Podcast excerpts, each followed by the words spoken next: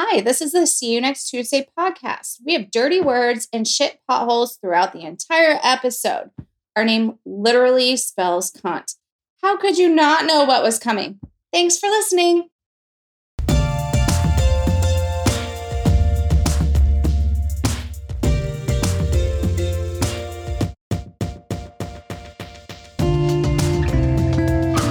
Hey, y'all. Hi. We're back. Another episode of See You Next Tuesday podcast. I'm Jesse. I'm Amanda. And uh, we hope you are having a good week this week. Yeah, I know things can be kind of heavy out there right now. If you're like me, I've taken a little bit of a break from social media because of it. So take care of yourself. Yeah, I mean, we kind of took a little hot break from our social media for a second. Yeah.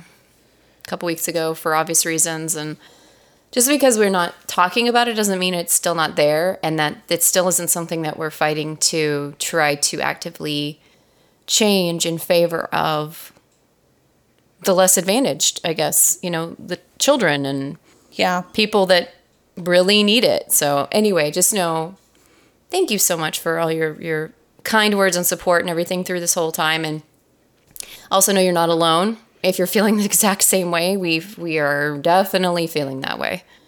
Um, but not to be, you know, only talking about that. Uh, I want did my homework as you asked me to do. Candy, the series. Oh, did you watch it? I fucking finished that shit. I started it yesterday and I was like, okay, I'll just watch a couple episodes so I have something to talk about on the podcast. Like, okay, at least I can give you a general idea of, you know, wh- what it's like. Dude, I started the first episode and I binged all the way to the end. There's five episodes and it is Is it good? Is it it's so really good? good. It's really good. Yes, Justin is in it. You're correct. I told you. And it's kind of funny because, like, you know, we all know that Justin and Jessica are together. So, you know, there's scenes with them together and you're like, oh my God, you know? but it doesn't take you out of the story because Jessica Biel is a fucking amazing actress. I just think of her on Seventh Heaven. Me too. Me too. How good was that show? it was great. It was a really good show back in the day. If you know of a place where I can watch that, binge Seventh Heaven from beginning to end, tell me now. God, where, yeah. What, what did that even, was that on like ABC or the CW or, or both? I don't know. Yeah, I'm where the hell is googling it right now. And obviously, uh, the obvious disgusting crap notwithstanding, this was a phenomenal show. Like we used, to, I used to watch this all the time when it was on. Jessica was always the cutest one. We always wanted to be like Jess when we were younger. Well, according to the Hulu, watch Seventh Heaven streaming online. Hulu has everything, man. That's great. Well, that's why. why wow, full circle. It's on Hulu, and now her new show, Candy, is on Hulu as well. It says um, Amazon Prime too. Oh, Amazon Prime, great. So yes, I highly recommend it. It's a it'll suck you in. And also, we should be ashamed of ourselves. Let me tell you why. Oh no, I hate being shamed. I'm about to shame us both. Ready? Yes. this crime happened in Texas. How the fuck did we miss this? Well, I don't really know what the crime is. You'll have to watch it to find out. Well, I got we can assume, right? We can My- all kind of assume. My husband's got to get back from the Target with my new TV so I can watch it. I've had technical difficulties. Did you like how whenever he was about to go pick it up, I said, "Yeah, you know, now that it's broken, I guess this is a good opportunity to get the HBO Max." You like how I completely fucking ignored you? Yeah, like see, see. So I'm gonna be the bad guy on this. See what I'm saying? I'm setting mm-hmm. you up. This is how it's gonna work. I'm hoping maybe new TV, you get like promotional things. Possibly, yeah. That's a possibility. So let me tell y'all what happened. Please do. So for weeks, maybe even no, not a month, but for weeks, um, I've been trying to catch up with Under the Ban- Banner of Heaven, right? Mm-hmm. Only sound, no picture on Hulu. So then I'm like, okay, let, maybe it's just this show. So I was picking random shit. Only sound, no picture. So I'm like, fuck. But everything else worked. So then we start troubleshooting on our own. Unplugging the fire stick. plugging it back in. Um, I uninstalled and reinstalled Hulu, which was a complete fucking disaster because do you think I know my Hulu password? No. No, no, no. Who knows their passwords anymore? No, you I don't. don't. You don't. You don't. not. So then I'm trying to like log back in after I reinstall Hulu. I was I had the password right. I had the email address wrong because I have two email addresses. Yep, done that. Finally I get back in. Same fucking problem. But now the problem has moved on to our Netflix, to our Sling, to every other thing on the TV. So normally this would be like um we're just going to have to figure it out and live with it. But my husband actually goes, "Well, I guess the TV's broke. We'll just buy a new one." It, which makes me think that he actually did want to just buy a new TV anyway. I know. You know but I if mean? this had been my idea, he'd be like, "We don't need a new TV. Right. Why do we need a new TV? We need so, to wait. Yeah. so then I'm like, okay. So I get on. um First, I get on Costco because we all know Costco like got good prices on shit like that. Sure do. But with Costco, we couldn't get it the same day. Mm. So I found the exact same TV at Target, and I have a red card, so I get that five percent off. Which, if y'all are not on that game, the red card, get it. Trust me. Do it. 5% off is totally worth Do it. it. Yes. So he's gone to pick it up right now. but I may have upgraded our TV from the 55 inch to the 70. Whoops. Well, you know, if it's the same price, then you're saving money. you know, no 70 inch TV was the same price as the 55. Well, how long ago did you buy the 55? Mm, I have no clue. Because the reason I'm saying that is it might be now. Because we recently had to do a similar thing where um, our TV, it actually, when we turned it on, half the TV was like orange and green. And we're like, oh, okay. And like the screen just fucked right off. So we're like, okay, I guess we need a new TV. So same idea. We went, did the whole thing, whatever. And we were looking around and we're like, God dang it. The price we paid for that TV, you could buy like a 90 inch, like 4K TV now with it. You're like, God dang. The price is, well, this is pre chip shortage. I'm just going to caveat that.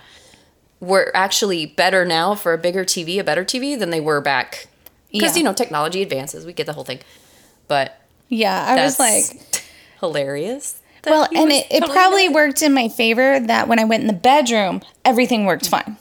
Oh yeah. So he's like, okay, so obviously it's this thing Yeah. specifically that's going on. Yeah, I mean, we unplugged the fire stick, we unplugged the TV, we left everything unplugged for a while, plugged them all back in, and still same problem. Yeah. So it's obviously the TV. Of course it is. And so you know, Under the Banner of Heaven, when you do finish it, girl, that show, that that's one of the best shows ever made. So I don't know who is Andrew Garfield's partner, but I love him. Oh my god, I love too. him in everything that I- I've seen him in, but I can't think of his name. Me too. Nor can I think of anything else I've seen him in, but I do know that I love him. I am right there with you. Also because okay, so two things that both of these shows get right are the costumes, the lighting, and I'm going to say three things, and the mood of the 80s. They get it fucking perfect. Fucking perfect. Everything in the show is exactly like how I remember when I was younger. The houses had really low ceilings. The, The lighting, cars. Oh, the cars. The cars and Under the Banner of trash. Yeah, absolutely. Trash ass cars. Um, the like the lighting in the houses was really dim and dark and I, I was like yep that's exactly how it was. We didn't have led lights. There was no like bright lighting. There was no like even the windows were small compared to the room so the whole house seemed more dingy than it actually was there was a lot of dark wood paneling so it made the rooms look even smaller. Oh, All the plaid. the plaid. Oh, all the plaid. and then the color scheme. The color scheme of like the browns, Browns, tans, all the neutrals. browns. because like unlike the 80s movies that you see like even stranger things which by the way oh my god oh my god oh my god so good. Um the latest season is phenomenal. Definitely watch the latest season of stranger things. Um even that it showed more of like the technicolor part of the 80s which yeah there was that too but the majority of us were living in the you know beige era of the 80s so the the the um suit that his his um, partner wears with the darts on the back of the the suit jacket and Oh, then him yeah. wearing boots with the polyester pants. Oh my god, if that is not every single older man when I was younger had that fucking outfit. Shit, I know men today in Texas that still wear that outfit. Of course, I think that's our governor. Oh, girl, speaking of our governor, holy shit. We had some kid, like 18 year old kid, come to our door um, with like um, doing like campaigning on behalf of Greg. Oh no. And so my husband was like, he was like, yeah, no, um, we're not going to vote for him. He's like, can I ask why not? And he was like, because basically we don't agree with anything he has to say. pick pick something. Pick one thing. And I'm gonna say nope. This was the first time in my life I was sad I didn't answer the door when somebody I didn't know rang the doorbell. I know. I am actually kind of sad it wasn't you. Why? Why wasn't it you? Because I don't answer the door for people I don't know, just like I don't answer my phone for Oh, unknown calls. truthfully, same. But I was like, shit, I personally have been like, how much time you got, bro? Have a seat. Here, have a seat. I have a porch chair. Have a seat. So this is where I wonder, like, is this like one of those internship things so this kid can then get into politics, or is like, is he a volunteer? Or is he doing community service because he's a criminal? blink if you need. blink. Do you need to be let out? Are you okay? Blink twice. Do you need help? Yeah, seriously. Like, once for yes, two for no. My God. Oh, God bless. It was the funniest shit ever. That's great. because um, my husband will answer the door for anyone. Me, we have a panel by our front door that has a camera that we can see who it is. And I'm like, dude, just look, at, the, panel. camera. Exactly. You don't know who it is. Don't open the fucking door. I do it all the time. Exactly right. You want to know why? Because we're true crime fans. Because we know fucking better. That's exactly how some of this bullshit starts. I don't care if you don't know that person. Doesn't mean they're not there to do nefarious things. So yeah, So we're sitting at the, me and the kids are sitting at the dinner table eating dinner Friday night. So I turn the app on right. and I turn the volume up so I can hear the conversation. So I hear it all go down and I'm like, fuck, why didn't I answer the door? You should have run to the door and been like, "Oh wait, I have more reasons." Hold on. How much time do you have? Um, I actually have 19 of them. Oh my god, that's great. Which actually, that I'm glad you brought that up. This is a phenomenal point. Hey, everybody out there, make sure that you're registered to vote in your home state. I know a lot of our laws have changed drastically over these past two, three years for obvious reasons. They're um, forces beyond our control a lot of times when it comes to our voting. Here in Texas, a lot of us vote the opposite way than every single fucking politician that you see talking right now, like Louis Gohmert, Paxton, all those shitheads. No, we do not vote them in. So just heads up, some of our states, we're not able to actually have our voices heard, which is very frustrating and can be um, upsetting because voting does matter.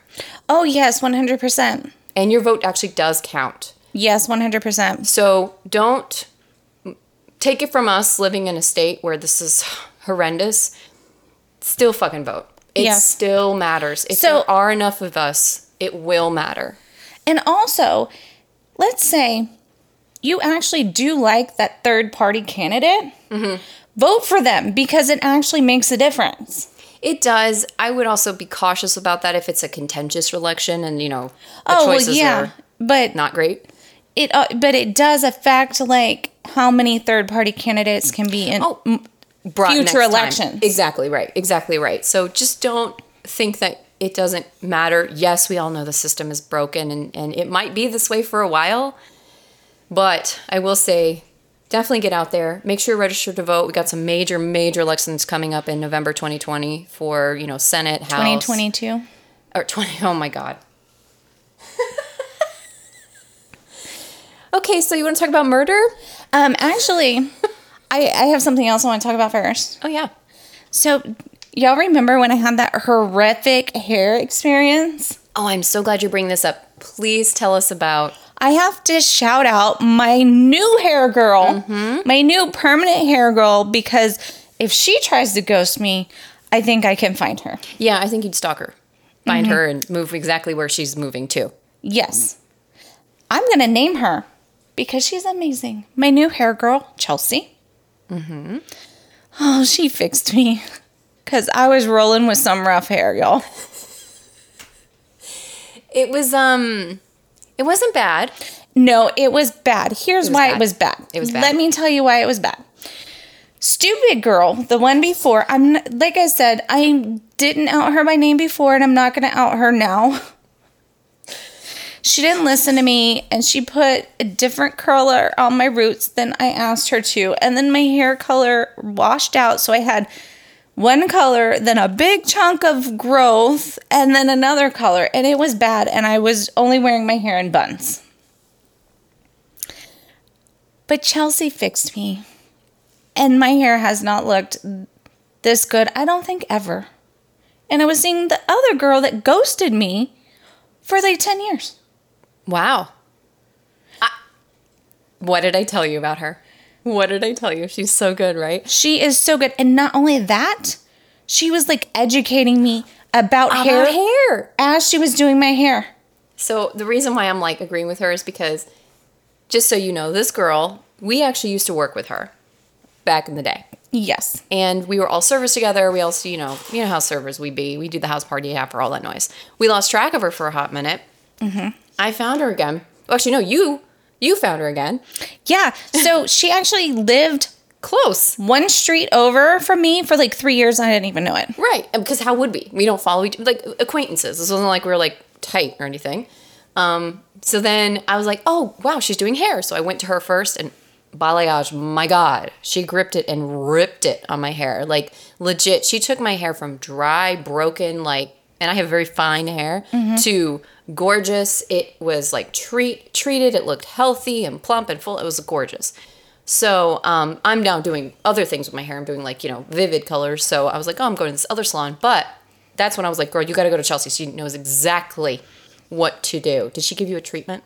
One of those like deep. So she actually puts the treatment inside of your hair color.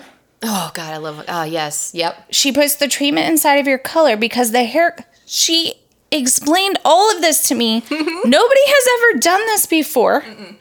Because when you put hair color in your hair, it breaks down the bonds in your hair. But putting the treatment inside your hair color, you're kind of counteracting that. I mean, I was listening to her, but I don't know hair. Right. And so then she does the second step when she washes your hair, and so it makes your hair healthy. Right. So it's not like because you know coloring your hair is extremely damaging, no matter how healthy your hair is. So I'm with you. She literally taught me so much stuff just sitting there, and I would ask more questions. I'm like, oh, what about this? What does this do? Did you know when you? sh- I'm sure you di- do because you've been to her. What? But I didn't know this. When you shampoo your hair, you're not really shampooing your hair. You're supposed to. The shampoo is to wash your scalp, not your hair. Right. The conditioner is for your actual hair. And you're supposed to shampoo twice. oh, so you are supposed to shampoo twice. shampoo, shampoo your scalp, rinse, shampoo your scalp, rinse, then condition your oh hair. God. Okay. That makes a lot more sense. And you know when your hair frizzes? Yeah. Do you know why your hair frizzes? No. It's your hair reaching out for moisture because it's dry. Oh my God. See, this is why you go to somebody who actually gives a crap about like the science of hair because then she's not going to screw up your hair. You know, like she understands how to, okay, I can't be doing this to this her hair type because then it'll screw it up or frizz it or destroy it. Like you have thicker hair than mine. So she's going to do stuff to your hair that she's not going to do to my hair. Exactly right. Love it. And if we, uh, all, all the, the listeners who just tuned out, oh well. What I'm saying this is is, our lives. you need to find a hairstylist that is educated and knows what they're doing and is willing to explain to you what they're doing. Right, exactly. All Be- that to say. Exactly. I saw my hair person prior to her for 10 years and I knew none of this stuff. Well, and and exactly. And, and not every hairstylist has to explain all this stuff, but you would like them to at least have some sort of knowledge like that so they won't mess up your hair. How about next time you go get your hair done, give them this pop quiz and ask them these questions and see hmm? if they know. I like it. Ooh. And report back. Let us know how it goes. Because you know who I bet didn't know this? Gregory V. Green. Who is Gregory V. Green? Well, he's not a hairstylist. Let me guess, he's a murderer? He is. Woo! Okay, let's learn about him. So actually, there's not a lot I could find out on his background um, beyond the fact that he was born sometime in 1966 and he grew up in a religious family that would go to church all the time. I mean, how many times do we have to circle back to this? So, this is what kind of church? Christian? I Probably Christian. Yeah, probably. go probably. Sure. So, when he was in his early 20s, he married Tanya Green, and Tanya had two children from a previous marriage that she brought with her into this marriage. And it wasn't long before Gregory became extremely jealous, controlling, and violent with Tanya. Yay, there's a trifecta. Was he an alcoholic as well? I don't really know, but it wouldn't shock me. Yeah, right. So, when Tanya was six months pregnant with her and Gregory's first biological child together, she began planning on leaving him um, due to his behavior change. Yeah. So, she got pregnant. He was controlling and violent, and she probably was like, oh, hell no, I'm not going to raise my baby in this situation Yeah. as any woman should. So she told friends she was going to go to church and pray about it, and then she was going to go home, pack her bags, and leave.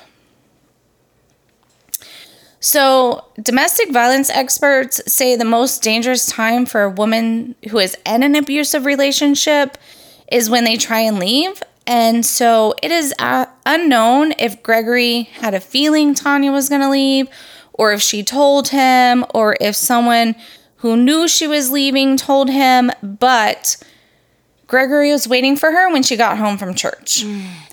And Gregory was fucking raging. Oh my God. So Tanya wouldn't get a chance to leave Gregory. Um, he ended up stabbing her 10 times with a steak knife, killing both Tanya and their unborn child. Oh my God.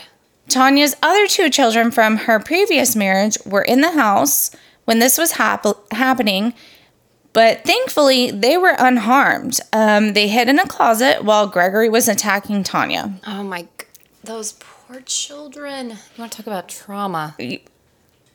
I'm just thankful they survived. Oh, me too. Me I too. mean- like, God bless. Do you mind if I give out the domestic violence hotline number ahead. again? It's 800 799 7233. So if anybody you love or you are experiencing that, heads up. And I'm actually glad that we're doing this on a podcast because a lot of these situations they can they watch they control your behavior. Mm-hmm. So we're we're doing it here for that exact reason. So you have a chance to get that number. Well, and a lot of times when you go to their websites too, looking for help, mm-hmm. when you hit, when you're on the website, all you have to do is hit the escape button and it completely erases everything. Oh, good idea. Oh, and also try incognito mode as well if, if mm-hmm. your browser has that. So, um, you would think that's how Gregory got caught, right? Is because the Well- other two kids were in the closet and they called 911, mm, right? Well, I hope so, or at least like, at least hopefully that he is caught for this crime. Yeah, because it's who, who else could have done it? You know. Well, no, the kids didn't report him. Um, Gregory himself called 911 and told them what he did. And when the police got to the house, he said, and I quote, I stabbed her, she's in the kitchen. Just like that. Mm-hmm. Oh, hey, by the way, body's in there. Yeah. Mm hmm. That's real nice. So he went to trial in 1992 and he tried to use the insanity defense um, because, you know, Why not? he did call 911 on himself. But unfortunately, when he had his psych eval, it was determined that he was saner than you and me. Yeah, shock. They were like, no, he good, bro. So at that point, that's when Gregory decided to plead no contest to second degree murder. And he was convicted and given a 15 to 25 year sentence. I don't know why these aren't lifers. Like, I, I'm sorry if you kill one person. He literally just murdered her. in cold blood. It too. wasn't like I thought she was an intruder and I accidentally shot her. No, bro, you stabbed her. Called 911 on yourself. Yeah. So, anywho, Gregory was denied parole four times, and the parole board felt he was, and I quote, demonstrated little emotion or remorse and had a lack of em- empathy. Well, yeah. So by the end of 2004, he was blaming Tanya for her own death, and he didn't think he didn't do anything wrong. Well, you know, had she just not left me, I wouldn't have had to, you know, stab her all those many mm. times. Right? If she had just Fine. acted right, I wouldn't have had to beat her. I wouldn't have had to stab her. I wouldn't have had Right. to do any of that. It's all her own fault. Of course, yeah. Please, y'all, you know we're being sarcastic. Yeah, right? that's heavy sarcasm. So in December, um, December 27th, 2004, a report officials wrote, and I quote, despite completions of recommended therapy, Green has not gained adequate insight. He explains his conduct as arising out of his victim's mistreatment of him. Well, at least they saw a spade for a spade at this point. Yeah. That's good. Yeah. So, according to court documents, by the end of 2006, the parole board reported that Gregory had, and I quote, gained some insight on his crime, but blamed his actions on, I quote, past immaturity. So, I can't. So boys will be boys is what the yeah, argument he was just so immature that he stabbed someone. so Gregory was still keeping. So Gregory still kept getting his parole denied because he was not taking responsibility for his actions. So at least he was still in jail. That's good, yes. But then one of his sisters told the parole board that he had an, a religious awakening because who in prison does not have that a religious awakening? Everyone. Yeah. They all do because they all want fuck the fuck out. Mm-hmm. I, if I were to go to prison, I guarantee you I'm gonna have that religious awakening, y'all. After you take the plea, then you're gonna have to figure out how to get out on your next parole. I'm gonna do that nolo contendo where Yeah. I'm not saying I'm guilty. Oh, oh, the um Alford plea. Yeah. Yeah, dude. Alford plea, that's where it's at. and then I'm finding Jesus, and then I'm gonna get out. Okay. Mm-hmm. Yep. And I just said that on podcast, so that's not gonna work for me. Oh god, it's gonna be used in your in your criminal case Yep. against you. Here's the prosecution. They're gonna be like, we just need to play this real quick, and then we're gonna rest, okay? And there it is. Okay. So November 22nd, 2006, um, Deidre Borders wrote, I quote, Over the years, Greg has become closer to the Lord and reads his word daily. I believe that this is what has helped Greg through his difficult and trying co- time. Difficult and trying time? What the fuck? Did he lose his job? This is so ridiculous. And closer to the Lord? They all find the Sky Fairy in prison. Difficult and trying time. He's going through a difficult and trying time, Jess. Uh, yeah, it's called jail because he murdered somebody. I just hate when people hide behind religion. I have no problem with religion. I have no problem with faith. Do it. Believe it. 100%. If anything, it sometimes gives people reason to, you know, move forward in their life. It could help them through difficult times. Great. And then plus there's community in it. Phenomenal. But what bothers me is this shit. When you hide behind religion to, to basically continue to be a shithead. I mean, if that's what works for you, fine. By all means. Like, just don't push it on me. Of course. Um, but this, Yeah. this is bullshit. It's a means to an end. He's just saying that to get the fuck out of prison. Yep.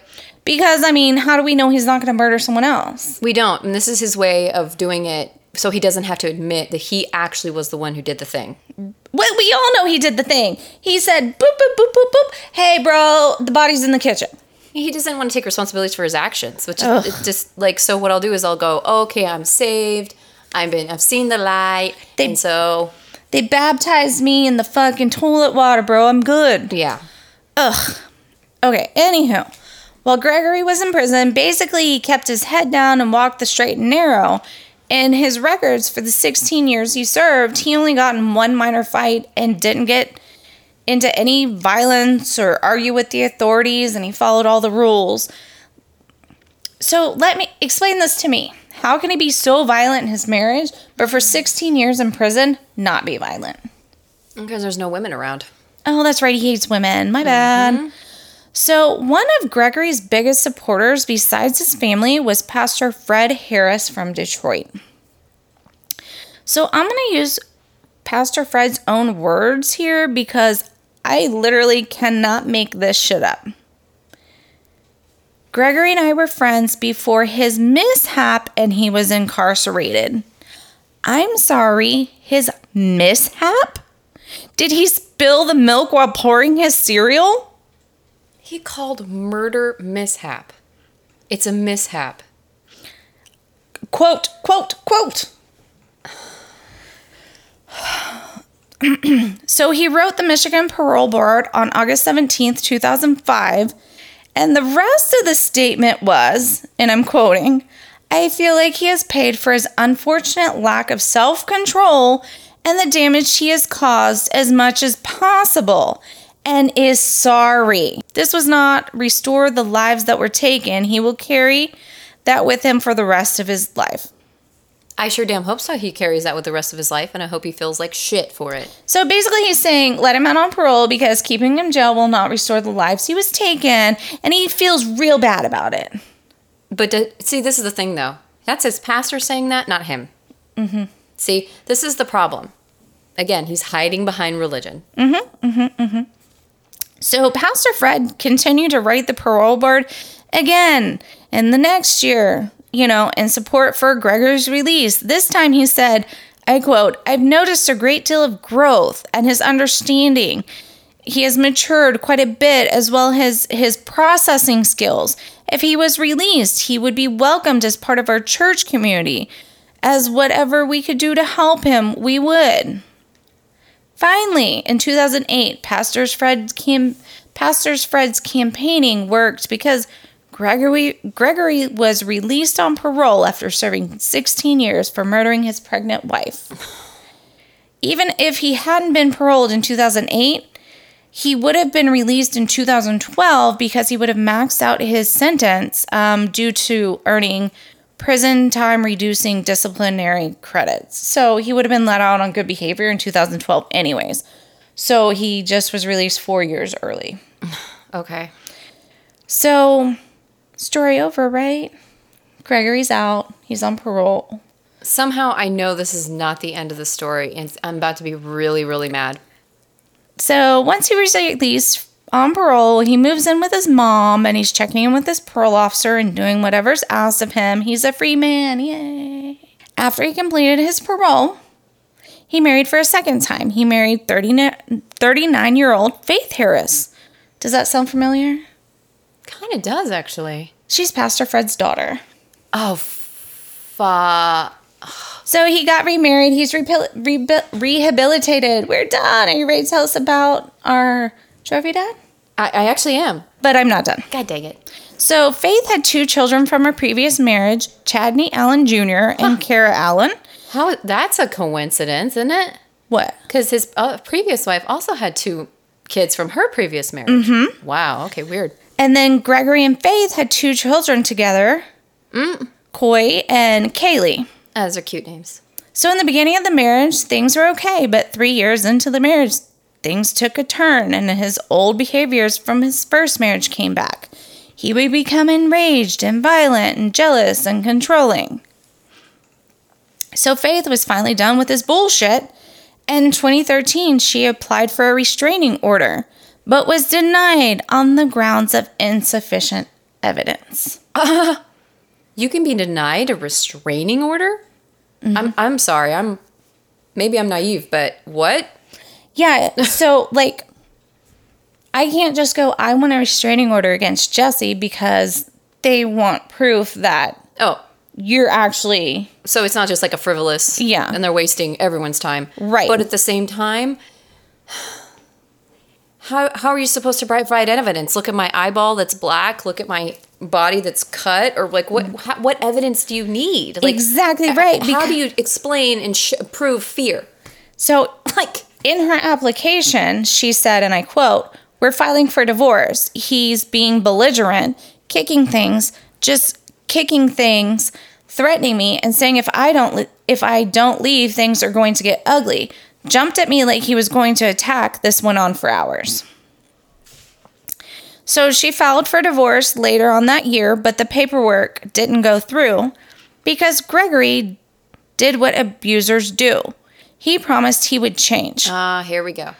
Cunties, they never change. You have to leave and get out before you are the one in the ground. If you are able to, if you are able to get out, legit, go to your friend's house and fucking hole up with them, whatever you need to do. Like, there are, there are services out there. Like we said, we have the, the number. They never change. It's, but the thing is, is like, I, I also get, I also get it. Like, if you really love someone, you want, you want to believe that they could change. You want to believe in the heart of hearts. Or, you know, think about it. She had three years at the beginning where this was not the person she married. So she's like, okay, maybe he'll come back around. He also be- you know murdered his first wife. I know, I know. I, where's her father in all of this? You know what I'm Oh, saying? oh, Pastor Fred, Yeah, who helped get him the fuck out of jail? yeah. I'm, I don't know. I'm just saying. Like, you got this guy out. Your daughter is now married to him. You should care what's about to what happens to your daughter, whether or not she married this guy or anybody else. So I don't know. I just think it's You would think. yeah. So she's gets denied the restraining order.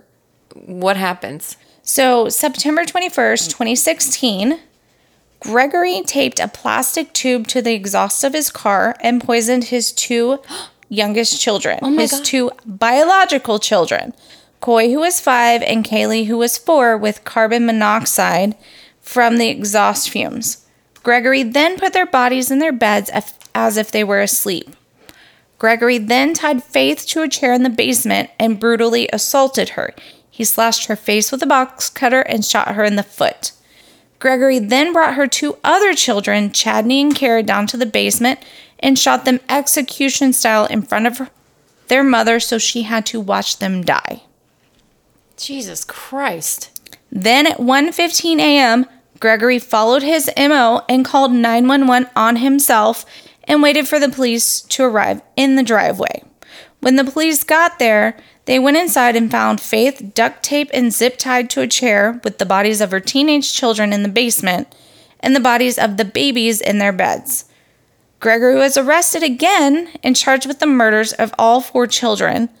Gregory pled guilty this time and he was sentenced to at least 47 years in prison, which is equal to a life sentence because he will be 97 by the time he is eligible for parole. I'm sorry, but still, he didn't get fucking life for that? No. And yet still not life. Jesus.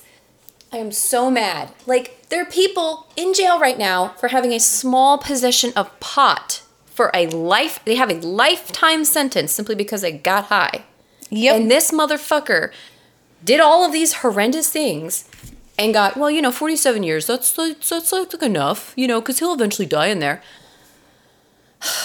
I don't get it. It make it make sense. So Faith spoke um, at his hearing and she said, You are a con artist. You are a monster. You are a devil in disguise. You are now forever exposed. Not even torture and death would be justice. Your justice will come when you burn in hell for all eternity for murdering four innocent children, all because you're insecure. Get it, Faith. Gregory spoke during his sentence. He said, "I feel bad for how this has been has deeply impacted everyone, and may God help them help me." there was no apology, remorse, or explanation for what he did. Oh, so it's all about him. Mm-hmm. Yeah. Help them, help me. No, sweetie. Oh my God, that's horrendous. I was actually going to ask if Faith made it because it sounded like she was tortured, and it it sounds like she did. But I mean, God, She did, but she had to watch two of her children be executed in front of her, and then her other children were murdered as well. that is absolutely horrendous. God, I hope Faith. I hope you're okay. I mean, I know you're not. There's no way, but I hope that somehow you found a, a life through all this. Good God, that's horrendous. What a shithead. So he not murdered one wife and child, he murdered two wives and children, and Well, he didn't murder the second wife, but he murdered The children. the children. and he told on himself both times. And see, here's the thing: why wouldn't he? Why wouldn't he? He got he got away with it the first time. Exactly right. So he's like, eh, you know, what's another what, sixteen years? I oh think he's going to die in jail this time, though. I really hope so because he doesn't deserve to be out in. now, Pastor Fred, what about you, my friend? How do you feel, my friend? Because I feel you're almost as guilty as Gregory. I don't know, man. I'd like to think that maybe Pastor Fred was thinking, I'm gonna do, I'm trying to do the right thing here, but dude, you you did it with the wrong the wrong person. There are plenty of other innocent people in jail right now, and he is not obviously one of them. You shouldn't have never gotten involved with him at all. I mean, he murdered his own family the first time, and then you hooked him up with your daughter? Like, that just. Yeah. Well, let me tell you about someone who was put into prison who shouldn't have been. So today, for our trophy dad, Ooh, tell me, tell me. Nelson Mandela. Ah, I have danced around him. I know he's. I really didn't know much about him. Like I knew like the gist, but this really helped me kind of dive more into him. And obviously, like there's a whole book out there that I didn't get a chance to read that I could be reading. So I might. I think I might put that on my queue. By the way. So Nelson Rolihlahla Mandela was born on July 18th, 1918. He's a Cancer, like me. Just made me really happy when I found out he was a Cancer. Why aren't you doing um, Nelson Mandela things? Oh, are we going to talk about the Mandela effect? We might a little bit. Um, in Mvezo, South Africa, the Chief Nsoki Gadla Mandela, part of the Madiba clan of the Tembu people. His mother was Nankafi Nosenki, and when his father died at age 12 in 1930, he became a ward of the Jongintaba, or regent, of the Tembu tribe because he was too young to rule. So I'm just wildly fascinated by that whole thing that I just said. I didn't get a chance to really deep dive into it, but um, if y'all know more about it, please let me know because I know some people have dedicated their lives to studying Nelson Mandela and the entire thing. So I'd love to learn more. Um, when he was when he went to elementary school, his teacher gave him the Christian name of Nelson. His real name is Rolihlahla, which I had to watch four two different videos to make sure I said it right. And I think I may still be butchering it, but that's how he became known as Nelson. So that was very common back in the day, and I know they did that as well here and like in Canada at a spot at a lot of indigenous schools is they would give you a Christian name in place of your actual name, basically saying like white people can't pronounce this, so your name is Nelson now. Instead of becoming a chief like his father, he wanted to become a lawyer, and he went to South African Native College, now called the University of Fort Hare. He was expelled after participating in a student protest. Hell yeah. And his king back home was actually very upset that he got expelled, and he even threatened to uh, give him an arranged marriage. So Mandela was like, uh uh He ran off to the capital, Johannesburg, instead. He worked for a while there until going back to school, and he completed his undergrad before then going to University of Witwatersrand and left in 1952 without graduating. It's funny because he actually even stated he wasn't a good student. He was like, I didn't like school, you know, I wasn't a good student. But he did get his full degree later in 1989 when he graduated in absentia. So, um, What does that mean? oh, uh, from what, uh, while you're not there in absentia. In 1942, at age 24, he started to be really interested in politics. I mean, makes sense. There's a massive war happening in the 1940s, so it, it, you kind of look around and go, what's happening? And he joined the African National Congress, ANCYL, in 1944. That same year, he met and married Evelyn Mase and had two sons, Mandiba Thembekile Thembi and Makgatho, and two daughters. One died in infancy, unfortunately, and the other was named Makaziwe. Oh my god, I love that name. It's so pretty. His kids' names are so beautiful. Thembi, I, I thought that was such a cute little like nickname. I, I just adorable. His part on the Congress included opposing the national Party's, that's the name of it, apartheid policies at the time. And for those that don't know, apartheid was extreme racial segregation in South Africa against the non white majority. He slowly climbed the ladder at the ANCYL and started to become more radical in his policies, including the Program of Action in 1949, which promoted boycotts, strikes, demonstrations, and other nonviolent resistance to oppose the oppressive policies of apartheid. So, and just so y'all know, the three most important apartheid laws were the Race Classification Act, meaning every citizen suspected of not being European was classified according to race. The Mixed Marriages Act, it prohibited marriage between people of different races. And the Group Areas Act, it forced people of certain races into living in designated areas.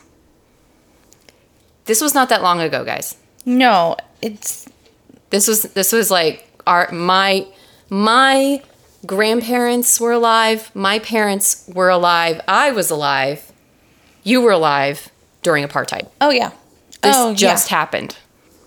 After getting a two year diploma to practice law, in 1952, Mandela established the first black law practice in South Africa, specializing in apartheid cases. Um, after the National Party's Laws Act passed in 1948, he realized that this was something that his people needed. He traveled around the country building support against the new pass laws. So these pass laws literally are non whites had to carry a pass or passbook stating that they were allowed to be in a restricted area. So, in other words, black people had to have a piece of paper to say that they were allowed to be there. What does that sound like? Does that remind you of something in Germany where they had to be categorized and had to have a star placed on them for some Yeah. crazy reason? hmm Um, so later, he drafted the Freedom Charter, which was actually adopted in 52. This charter stated that South Africa belongs to all who live in it, black or white, and no government can justify claim authority unless it is based on the will of the people. So, in this Freedom Charter, which I thought was very interesting, he included all people, even the white people who were currently oppressing him. Of course he did. because for him it wasn't like black people need to be above you know only we're the only important one. No no no. It was like no we're all equal. And mm-hmm. until we're equal you're not equal either. He's absolutely correct this obviously did him no favors to the authorities at the time and he was banned which at, at the time meant that his travel was restricted and so was his speech and his um, i think he said like his appearance. So i don't i'm not quite sure about if that meant like he had to wear certain things or if it literally meant you weren't allowed in public. I think it may be the latter. You weren't allowed to be in public. But it was like you're banned from being from existing in a weird way. It's very That's- strange. Yeah. it's all those I mean- fascist laws don't make sense it just how do you restrict a person you How do you pre?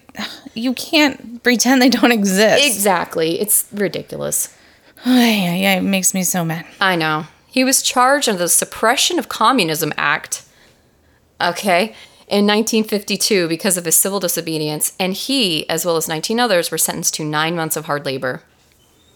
In 1956, at age 38, he was arrested along with 100 other people for treason for no other reason than because they didn't like their ra- their activism against the government. So they decided, let's do a countrywide sweep, and this included black and white people alike. After a trial, uh, trial, I'm putting that in air quotes. I mean, it's a loose term. I have a feeling. yeah, in 1956, he was finally acquitted in 1961. So, how I understand it is he was out and about, allowed to be around, but they finally acquitted him in 61. I don't know. It's ridiculous. In 1958, while all of this was going on, Mandela divorced Evelyn and married Winnie um, Madis, excuse me, Madiziki, and they had two daughters, Zinai and Zinziswa. Forgive me, I lost how to pronounce her last name. In I mean, I screw people's names up on the reg. I, I really like the names because it, unlike English language, like it is actually phonetically pronounced. Um, but I just, I don't know, having a meh, brain mush. In 1960, unarmed black South Africans were massacred by police, and the ANCYL African Congress was banned. After his trial in 1961, he went into hiding and started planning military action against the government. And the Konko Wiziwe, or Spear of the Nation. So he formulated or made this new division of the ANCYL called the Umkonko um, Onkonto Wisiwe, Ziwe, which is the Spear of the Nation. So basically, what this Spear of the Nation was was um, a military arm of the African National Congress. So he's at the point where he's like, fine, y'all are going to be militarizing against me and us. We're going to do the same thing back. We're going to fire with fire. He trained in guerrilla warfare tactics in Algeria in 1962. And once he reached South African soil, right as he got off the dock, he was arrested again and sentenced to five years at the time for sabotage, treason, and violent conspiracy. And here's why he got charged with that. Cops found that the Umkhonto Weziwe's cache of weapons and equipment to overthrow the government was being planned. And so they rounded up him along with other people and basically saying, look, you're being treasonous. He admitted to some of the charges as truth, basically saying, yep, I sure as shit am because y'all suck. And he gave a famous speech on the dock as he was being arrested, which was later published, called I Am Prepared to Die. Here's one quote from it. He said, I have fought against white domination and I have fought against black domination. I have cherished the ideal of a democracy and free society in which all persons live together in harmony and with equal opportunities. It is an ideal which I hope to live for and to achieve. But if needs be, it is an ideal for which I am. On June 12th, 1964, when he was 46, he was then given the sentence of life in prison instead of the five years, he was given life. And he was given life instead of death, which I think was a political move on the National Party side, basically saying we don't want to create a martyr. Yeah. Too many people know who he is now, so let's just keep him alive, but let's make sure it's life in prison. Nelson Mandela was incarcerated from 1964 to 1982 in Robben Island Prison off the coast of Cape Town. During this time, unfortunately, his son Thembi died, and so did his Aww. mother. He wasn't allowed to go to their funerals. In 1982, he was transferred to a maximum security uh, Pollsmoor prison, also in Cape Town, with a couple others. And then he was finally transferred alone in 1985 after he came back to prison from a surgery. In August of 1988, he was diagnosed with TB, tuberculosis, and transferred to Victor Verster Prison near Paarl. So here's what's weird or I guess I don't, I don't think it's necessarily weird, but I think it's interesting. The government would offer him freedom sometimes. Like they'd be like, hey, we'll let you out. Like, for instance, in 1976, they did this, but only if he would recognize the status of the government of the time was legit. So essentially, they were saying, as long as you give our the blessing to this government that we have now established, we'll let you out. Hmm. Yeah. So my guess is because he was a started to become a massive figure for the political movement against apartheid, mm-hmm. and he was starting to be the figurehead of it. And they're like, well, if you sign off on the government, then all your people will sign off. So then we'll look more legitimate to the black population of South Africa. Right. So he refused all these offers, obviously, and once stated that only free men were allowed to engage in these types of negotiations, and he wasn't free. So basically saying, you could let me out. then I'll be happy to talk all about how wonderful you guys are. Oh, yeah, because you're the best. You're the ever. best. He would never do that. As apartheid became more in the mainstream outside of South Africa and just Africa, people around the world started witnessing the literal slavery and atrocities that inflicted that were inflicted on black people at the time and the government started losing favor around 1983. From 83 to 88, that's really the, the, the decline of apartheid and that extreme fascist government. And then after a regime change in 1990, he was finally released on Sunday, February 11th, at age 72 after 26 years in jail. Nine days after unba- unbanning ANCYL and four months after releasing others, he was released. He was quickly elected as deputy president of the ANCYL and negotiated with the new president, de Klerk, to officially end apartheid and make South Africa a democracy. So, right after he was released, a lot of things started changing, like 180 degrees away from what it was.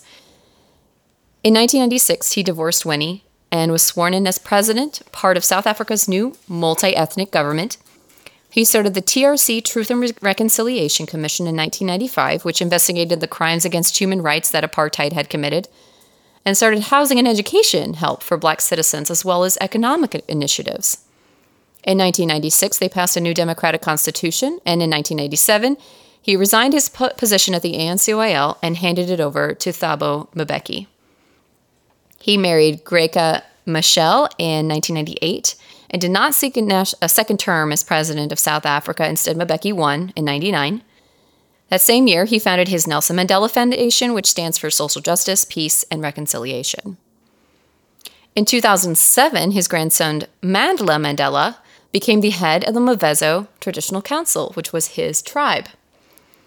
And when he turned 90 in 2008, the entire world celebrated his life. And Mandela Day was founded on his birthday, July 18th. So here's the cool part about Mandela Day. It's not just like, hey, let's observe this super cool, badass guy. The day also promotes community service around the world. Oh, I love that. So heads up, y'all. Remember that this July 18th is Community Service Day. He died at his home in Johannesburg in December of 2013 at age 95. So, the cool part about Nelson Mandela is his legacy lives on. In fact, his granddaughter, um, Ndileka Mandela, a writer and social activist herself and head of the Thembekile Mandela Foundation, my guess is maybe Thembi was her father oh yeah. before he died, you know? yes. Yes. Um, so the the um, Thembekile um, Mandela Foundation is a place of education and health for young rural women in South Africa. She wrote an article for Newsweek recently, like December, uh, what was it, May this year, 2022, about the war in Ukraine, relating it to her father's quest. And I'm going to quote from her writing in the article because I think she says it best. Prior to Mandela, white South Africans generally did not see apartheid as evil. But under my grandfather's leadership and strong moral guidance, their views drastically changed and the battle against apartheid became a unifying national struggle. The key to such success? Unwavering moral leadership. In South Africa, it was a coalition of peace builders and moral leaders that gave life to the anti apartheid message. So powerful did it become that ordinary white South Africans could not help but acknowledge it, then respect it, and eventually embrace it. However, building such coalitions during periods of deep division, tribalism, and animosity is not easy. She later states that, quote, Mandela, for one, realized that a prosperous and democratic South Africa was in the int- interest of all. And for the Ukraine Russian war to resolve, Zelensky must realize that moral leadership during times of conflict is not just about one goal or one person, but for all of shared humanity. So I think that what's very incredible about this man's life is it continues its ripples of peace, like he says, truth, and also reconciliation after he was dying. And we can still apply it to the very real situation that we have today, which I thought was fascinating that his granddaughter is the one speaking out about it because she's a phenomenal role model. yes. Now, granted, some people may not agree with him going military on, you know, the government or trying to, but I can understand where he's coming from. If you're being oppressed to the point where, where literally you're being told you cannot marry who you want to marry, you have to live in this exact spot, period. Right. Yeah, it, well, at some point, people are not going to like that. And shoot, the French, French Revolution in and of itself is a perfect example of when you tell people where, where to go and what to where to be and oh rich people here poor people here it's just throughout history there's plenty of examples Right, people are going to get violent mm-hmm. so i know i did not do nelson mandela justice by any means i just i was like i gotta end this on a on a high note on a big guy you know Yes, because next week we're leaving the dads. I don't We- think we've told them. we have not so oh, we kept a secret. we did keep a secret do you want to tell them who we're doing next Cuntlets. We I forgot that we're calling them that. We're doing cuntlets, so kids this next time. Kids who have harmed their parents. Yep, exactly. So stay tuned for the next episodes. Really hope that you like this series on dads. We will, of course, come back around eventually, but you know, we figured we'd just keep switching it up, make it fun for for everybody. Yes, murder is fun. Oh God, not like that. That's our new sticker. Oh, and by the way, guys, we're going to be in Dallas at the True Crime Podcast Festival August 27th. 7th through the 29th. Yep, exactly. So come check us out there. We, We- would really love to see y'all. We may have some new stuff. We may have some new stuff. We're actually talking about that now. Um, we have the Patreon series Video Killer still out. There are new episodes out now. Go check that out. Really excited to bring you just something fun and different that's murdery but not as intense, I guess. I mean, I don't know. We're always intense. I try not to be. But Oh. yeah, my man cunt was pretty bad. He was gnarly. Ugh, I ended it on a high low note. Yeah. Good job. Thanks. You did a good job. Thank you. And thank y'all for listening. As always, we'll See you next Tuesday. Bye. Bye.